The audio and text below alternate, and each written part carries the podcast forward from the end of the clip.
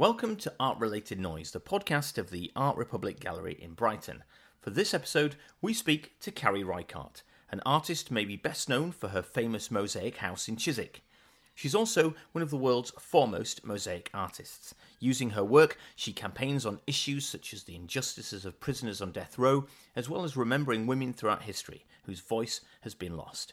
A passionate believer in social justice, Carrie is an artist whose work speaks to many.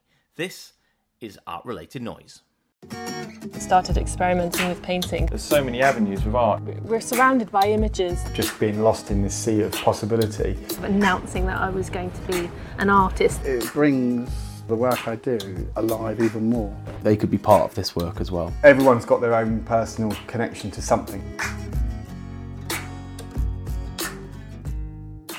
Carrie, thanks for joining us on Art Related Noise. We are here in, I th- I think, probably one of the most famous houses, I think, in West London. It's the Mosaic House, and anyone passing this cannot fail to notice that you've got your house covered from head to toe in colourful mosaic. How did how did that all come about?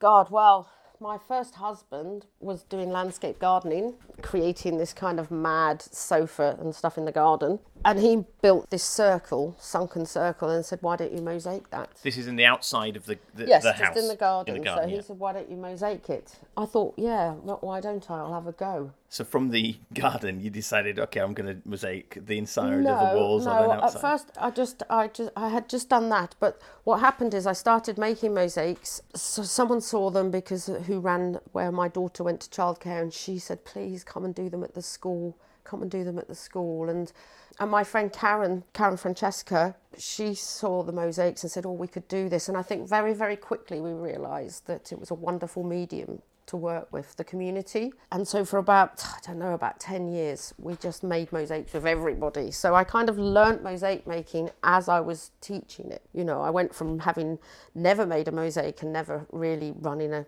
workshop with anyone to literally working in schools, orphanages, uh, mental units, you know, with everybody. It was a really wonderful kind of experience because I think me, Karen, and Mark, we, we kind of, especially me, Mark, went- Mark's Karen's brother. Yes, ATM, ATM. We kind of all came together and we started doing this, and you know, we were all quite insecure and nervous, and we kind of developed as people through teaching mosaic. So when did you decide to mosaic the outside? Because I've got that you started in the in, in the garden. You sort of found a love for it, and your Yeah, you know because that one has of- been about '97, and then I was teaching in Southgate, Southall. We were doing a lot of work, community work in Southall. And funnily enough, I bought myself a book called Fantasy Worlds, the Taschen book of outsider art, and I'd bought it and I was looking through it and I was pouring through the pages, you know, because I'd always loved outsider art. I've always loved outsider art, whether it's from prisons or people who are untrained, or I've, I really like artists' intent. I love the idea that people are compulsed, that their artistic thing is a driven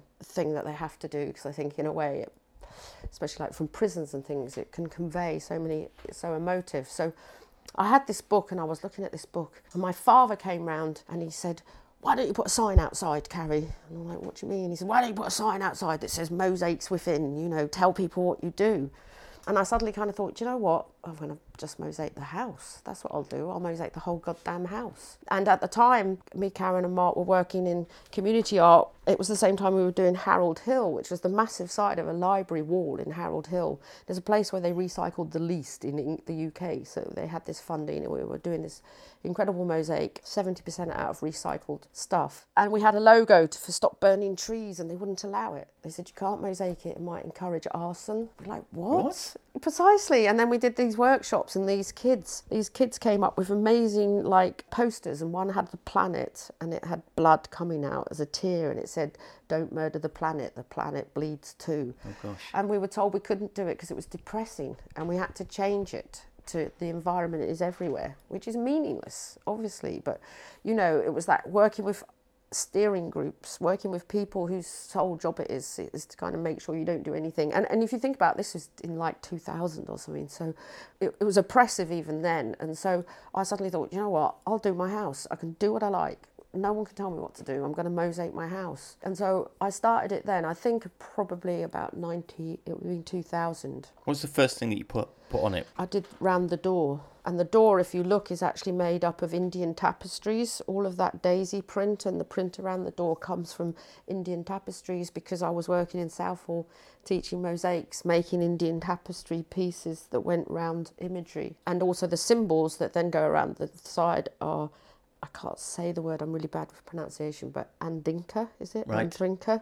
They're African symbols. So, like, one of them means the possibility of correcting one's mistakes. I like the idea that when you walk through the door, it's sacred. It's that idea as you enter someone's door and it's supposed to have, you know, signs and symbols. And then, sort of, you recently finished it. Was it was it last year? You know, I'm terrible. terrible, I think, it's- I think it was 2017. 2017, because you know. had the thing is you you had I, I remember because I remember writing about this on the blog and you had a whole load of scaffolding up and then some of the world's best mosaic artists just joining you in this mass mosaic I know. that was inc- that must have been incredible to do that Yeah, I mean, the thing is, is that the backstory is that I'd had scaffolding up for the front of my house for four years. It was just not getting finished, and also I couldn't decide what to do. But uh, my friend Isadora Paz Lopez, who's like the most phenomenal. You've met her. She's yeah like- she's from Chile Chile She's a Chilean artist now living in uh, Germany and, and, and is currently installing the most phenomenal piece of work, which is the Bird Bridge, which is like bird stairs. I mean, and she's had hundreds of artists go and do work there. But basically, she said to me, I'll come and give you five days and help you.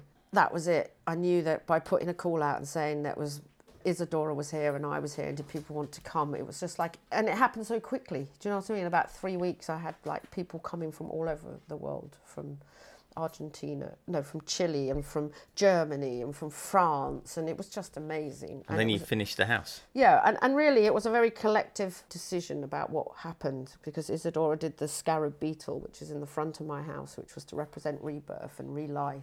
And uh, my friend Karen, she did the vines going up the side. Eugenia Ebrill did the middle vine, but Karen Francesca came and did the vines because I'd always wanted like a helix symbol running up the side of the house. I'd always said I wanted this double helix, and Eugene represented it with the DMT molecules, and Karen did these vines and put Sheila Marie's. Is that hmm. how you say the word? I can never say it. this is the Celtic symbol of fertility Fertility, yes. yes that's right Well, it's funny because you see, on one side I've got well, what my neighbours said when I put it up, and she said she came over Mary and said, "Oh my God, Carrie, what have you done?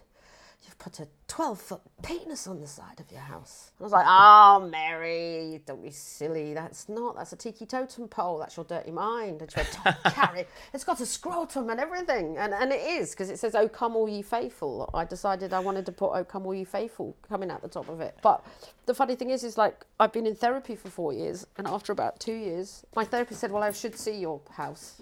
Have you got a photo of it?" And so when I showed it, her the picture of my house, she did say, "Why have you got a penis on the front of your house?" so she so so was it supposed to be a penis that you did is I that mean, your I was. I mean, we did agree. Did agree to have a, a tiki totem pole on the house, but I think Right. Zayn decided more that it would be a giant penis than me.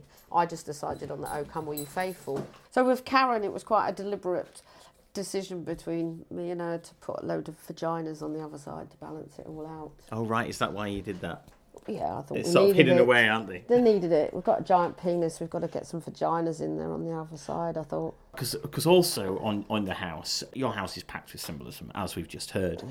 But you've also got some of your activist background coming in there and there's you know you've campaigned long and hard for the rights of some prisoners on death row in america and you've got them uh, commemorated on Yeah, well, I mean, the front. Originally, I did just did the front of the house, and one was a tiki theme, and one was a Alice in Wonderland theme, and then it all changed in 2000 when I wrote to you know the big issue, the- Yeah. the homeless cell. Well, in, I bought it once, and I was reading it. In the back, it had an advert called "Human Rights." Could you befriend a man on on? Could you befriend a person on death row? I thought, yeah, I probably could. You know, I was fascinated. I mean, I'm not going to lie, I was fascinated with with the whole idea of serial killers and things. I used to read when I was 13, 14. I was an avid reader of like the Moors murderers and Dennis Nilsen, and read all of those kind of books. I used to sit there and frighten myself. And so there was part of me that thought, oh yeah, Chris Clitter, you know, Silence of the Lambs. I get to, I could start conversing, and I, I'd under. I, I- think it was a fascination to understand why you would do that. Yeah. You know, it, was always that kind of how could you do that? You know, you'd have an opportunity to talk to someone and understand that.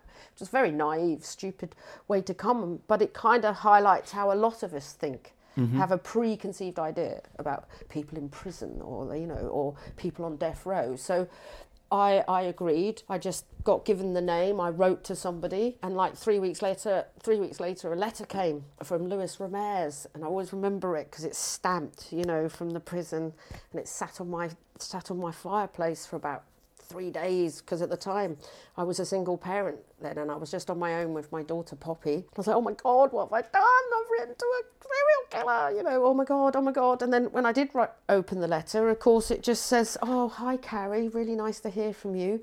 It's interesting to hear you do mosaics. I've actually done mosaics. What kind of mosaics do you do? and it's like it's just the human it's the humanity that hits you in the face Wow, all your all your preconceived ideas go out the window and suddenly you're just you have this letter from somebody who's just you know. And so i wrote to lewis for five years and over that time lewis taught me that capital punishment means those with no capital get punished. I'm quite compulsive obsessive you know whatever i do i get very involved in. So so there was a period of time where i was so involved with death row you know, I read all the books, I watched all the films. I, you know, I was. It was the time when the internet was just coming, so you could really Google stuff and look stuff up. And I just kind of got very involved in that. And then obviously, what happened is my friend Lewis was executed, and I went to be with him for the two days before they executed him. And it was the only time I visited him, but I was with with him in prison. I told him that I would mosaic the back of the house, the garden. It was like that was the one thing I could do for him because I totally believe he was innocent of the crime. He, like a lot of people on death row, is it was found guilty on hearsay evidence. That's it. There was nothing that linked him to this crime other than a known drug user was paid money and said he'd heard he'd done it. People don't realise that actually in America there was a test case that proved that your lawyer doesn't even have to stay awake during your trial. I learnt all this, you know, because I'm just, what would I know about injustice living in Chiswick? Do you know what I mean? Other than the, you know, in my own personal world. But suddenly I was thrown into this world where it was very real and very personal. And I had to sit and watch someone who I considered to be one of my closest friends be murdered by the state. Was was that that time before you you saw him on, on death row? That time was that the first time you'd actually been to visit him? Or had you- Yes, yes, yes. And and actually, it was funny because prior to that, I was quite phobic about flying. I'd had bad experiences actually on acid on flying, and I really didn't. I hadn't flown for a lot. And the thing is, is most people think that when you write to people on death row, that you're the kind of kind one that you're counselling them that you know but that's not my experience of any of the relationships i've ever had when i've written to someone in prison because in a sense you write about the, mon- the the mundane things of your life and that's like um it's like a window to the world for them you know because i used to write to lewis and i'd say oh my god you know i feel really guilty because i'm writing to you about my weight or about my boyfriends or about you know petty little things and you're sitting waiting in a cell to die. I feel really bad. And lewis was a fantastic writer. He'd won awards and things for writing. He wrote back and said look carrie when i write to you it gives me my humanity. I can be the person i was outside prison. I love to be able to just be able to counsel you or to talk to you or to you know to be it, it, i could see how it would enable him to be more than the man in the prison. And uh, and it was a wonderful relationship in that sense. I mean i was quite I used to write to him probably every week or every two weeks. It was quite an intense relationship at that time. But I'd started to write to him when I was single and uh, and uh, and uh, just had Poppy. And over the time that I wrote to him, I had like other kids and things. You know, it was Rudy. His middle name is Lewis, and I, and and it, that was not long before Lewis was actually executed. But in that time, I managed to send him a copy of the birth certificate to show that Rudy had his middle name. Wow. And at the back of the, the house now, not many people know, but but set in resin is his is Lewis's card. Yes, Is because when I was ID with card. him, when I was with him, I said to him, if you can send me anything that's um, metal or plastic, I can include it. I'll include it in the wall. And not long after he was executed, I got an envelope for him, and it, that was inside it. I mean, I, he shouldn't have even been executed without it. And they stopped having those cards not long after that.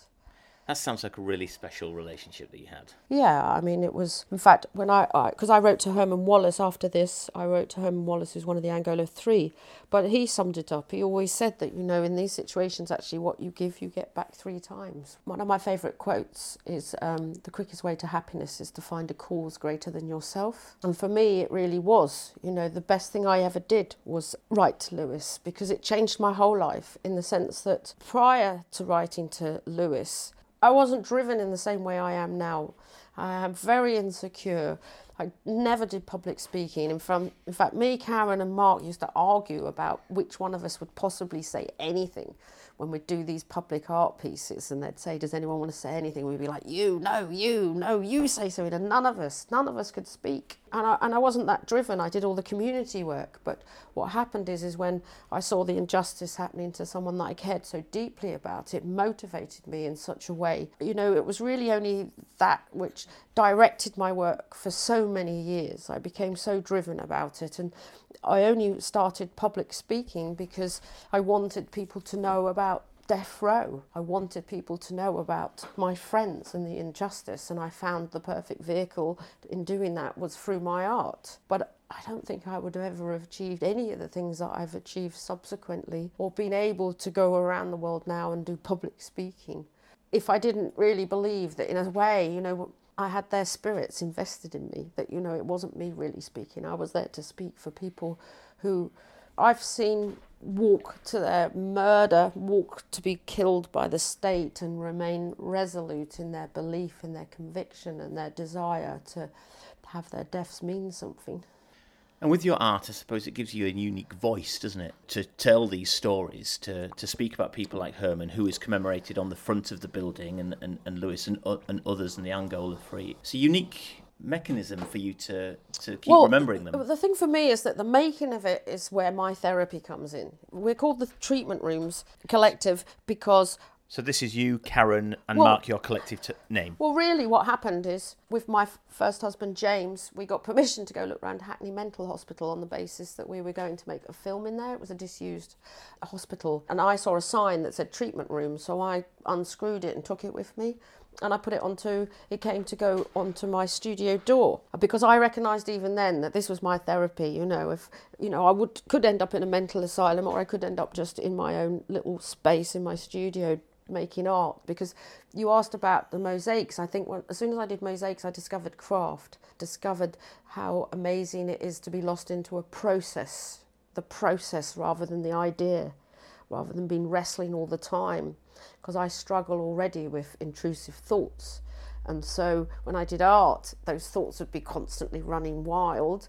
I still think i came up with good ideas but when I discovered craft and applied that to my work, it was like, oh, there's this process and this is really calming and nice. And so when I put myself into these experiences that, you know, I know could have easily unbalanced me, I had the art to protect me. I came back and after Lewis was executed, I must have mosaicked practically six, seven days a week for hours every day for like eight months. You know, it was a massive driving force to do it.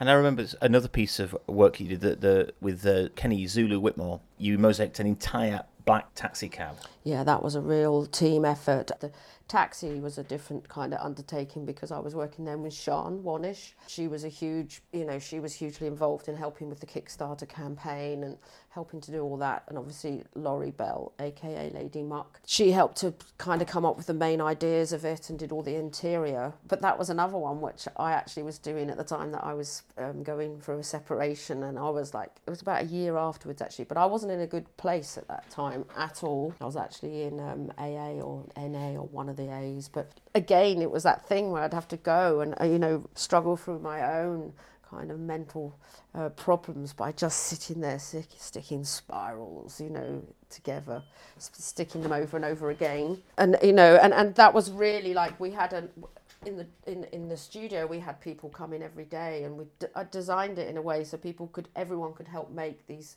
they're just little tiny beautiful tiles that are glass Very delicate, aren't they? Ever, is it evanescent the word or E- ever effervescent? which means that people could anyone could sit there and slowly make these things because it's all done in reverse it's all quite um, it's very time consuming And why did you decide to do the, the taxi? Because it's out there now, and it and it's again, it's one of these massive, impactful, all-encompassing pieces of art. Why a taxi for for Kenny Zulu Whitmore? I don't actually know. I think it was partly because our friend Pete drove a taxi and he, I mean, it wasn't a decision. I mean, these things are not usually planned out because we don't usually have much money and things. And it was, don't really remember how it became the Zulu Voodoo Liberation Taxi. I think it was the idea of a taxi was floated around because we were hanging out with a, a, a friend who happened to drive one. But it was me and Lady Muck who kind of came up with the Voodoo Zulu stuff. I mean, you have to remember lots of these ideas that come about late at night after we've been played around with altered states, shall we say? But you keep going though. You you you seem to have a decision at the in this sort of late the early hours of the morning, and then you actually follow it through. yeah, no, I am good at that. I would say that's one of my better qualities is that if I put my mind to something, I'll, I, I, I do it.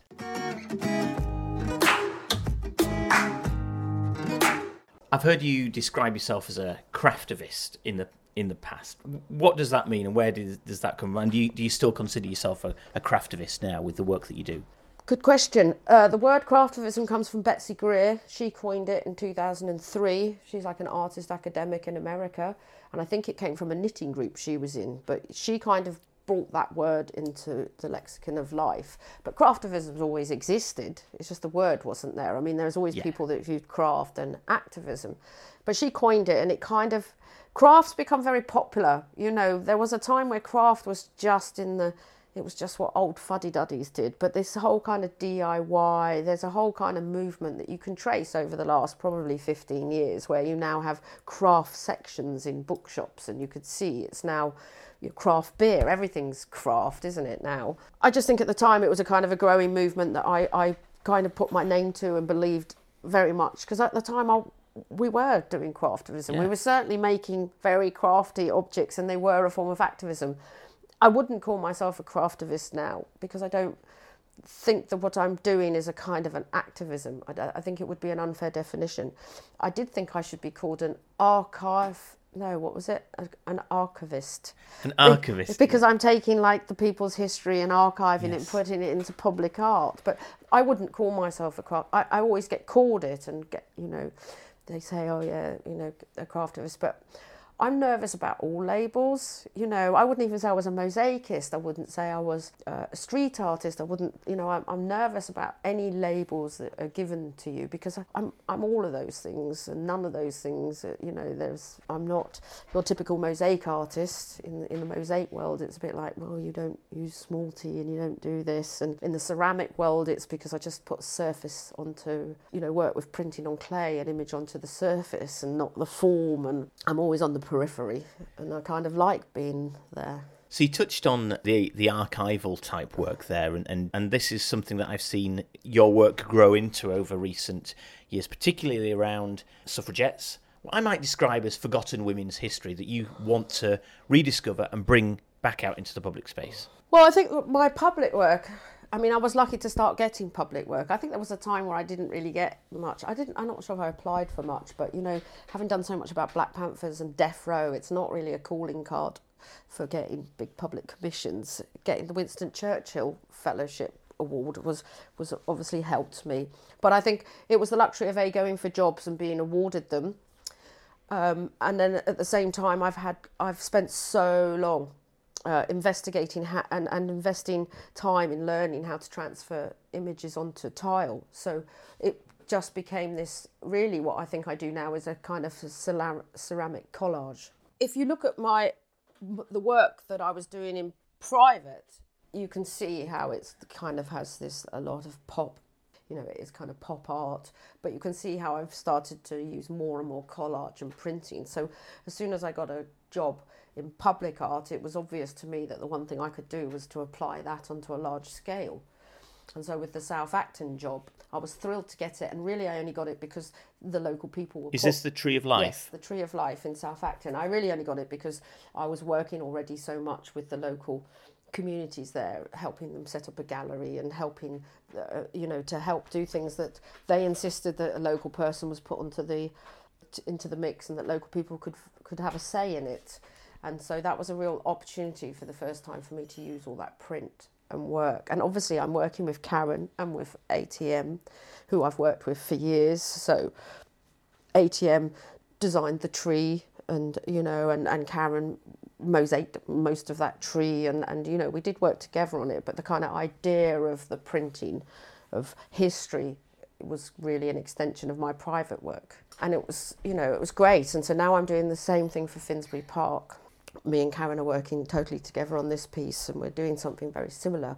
But being invited to Aberdeen and kind of doing it in the street art world was This very, is for the New Art yes Festival. for New Art in Aberdeen. When they invited me to go there, I thought, God, you know, this time I really want to make it site specific. I want to make sure that I'm doing something that references the place because I really, I do. I'm very aware of the fact that I'm making something that's permanent. It's not like painting something. This is like permanent, and it's going into this, you know, phenomenal town centre that's all granite city and you know if you want to remove my work you're going to have to get a hammer and a chisel and smash that off and, and i'm conscious of that so i want to, to try and do something that's you know worthy of being there so new art i said you've got to let me come up and look at your archives i've got to go up there and see for myself what there is. So yeah, they, they did. They took me up there. I went to the archives and I realised it was useless. It was all in old English. It's unpenetrable. You know, I, was, I don't know what I was thinking I was going to see.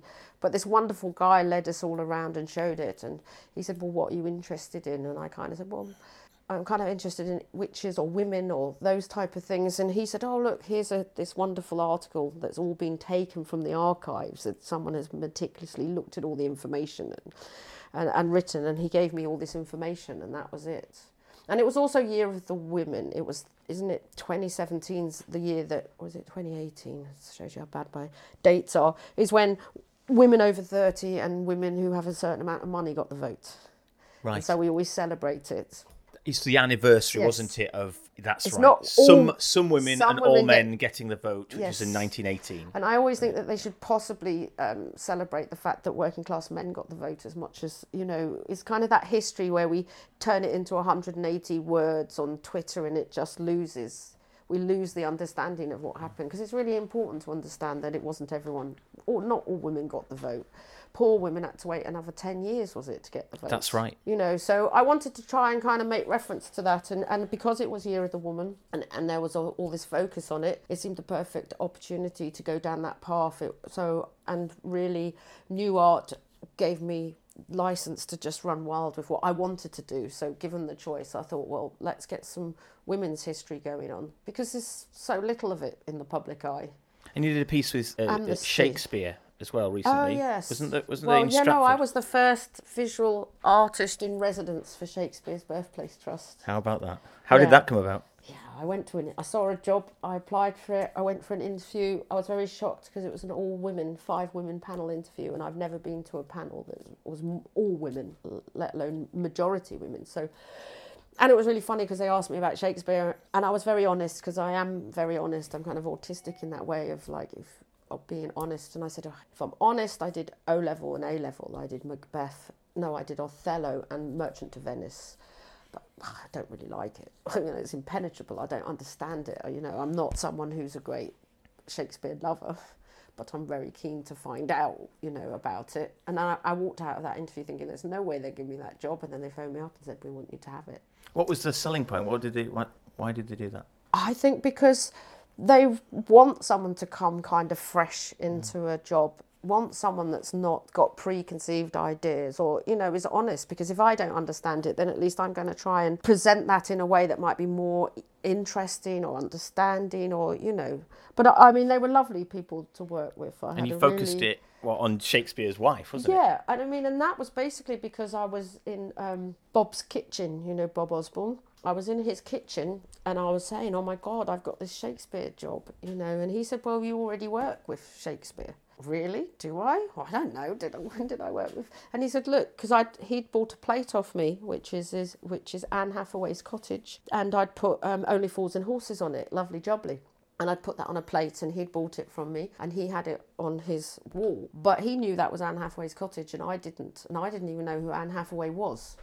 So even when he said that's Anne Hathaway's cottage, I'm like, well, who's Anne Hathaway? And he said, well, that's Shakespeare's wife. And I was like, right, okay. And so that's when I suddenly started to think, well, why don't I even know that Shakespeare has a wife. Who is this Mrs. Shakespeare? How come I've spent the last what almost ten years working with because I work a lot with with that particular design because I always loved the whole quintessential British imagery of it of this lovely cottage with flowers outside, this thatched roof, you know. But it, her name is tiny, so that was the kind of point where I kind of thought, well, this interests me and, and to be honest, I found Shakespeare was too overwhelming. Where would I start? Where would I start with that? And so I just got drawn into that, and then I got drawn into like the fact that Germaine Greer had just written a book called Shakespeare's Wife, or about Shakespeare, or you know that there were there were interesting things. So that just kind of made me go down that path. So bringing her story back alive, really. Well, really, Just- there, there is no story. We don't know who Shakespeare's wife is because she wasn't. They didn't really bother to record it all. That's the point. Shakespeare's wife's whoever you want her to be. You know, some people will make her very puritanical. You know, they'll make her to be this boring person that stayed at home, or or she's often portrayed as this kind of like really nympho that grabbed poor Will off the streets, forced him to have sex with him, got him up the duff. You know that. I mean, if you look, if you really look into it, people like Anthony Burgess and very famous male writers have written dreadful things about Anne Hathaway, like terrible things. I was interested in how all of these people could construct all of this narrative that maligned this poor woman.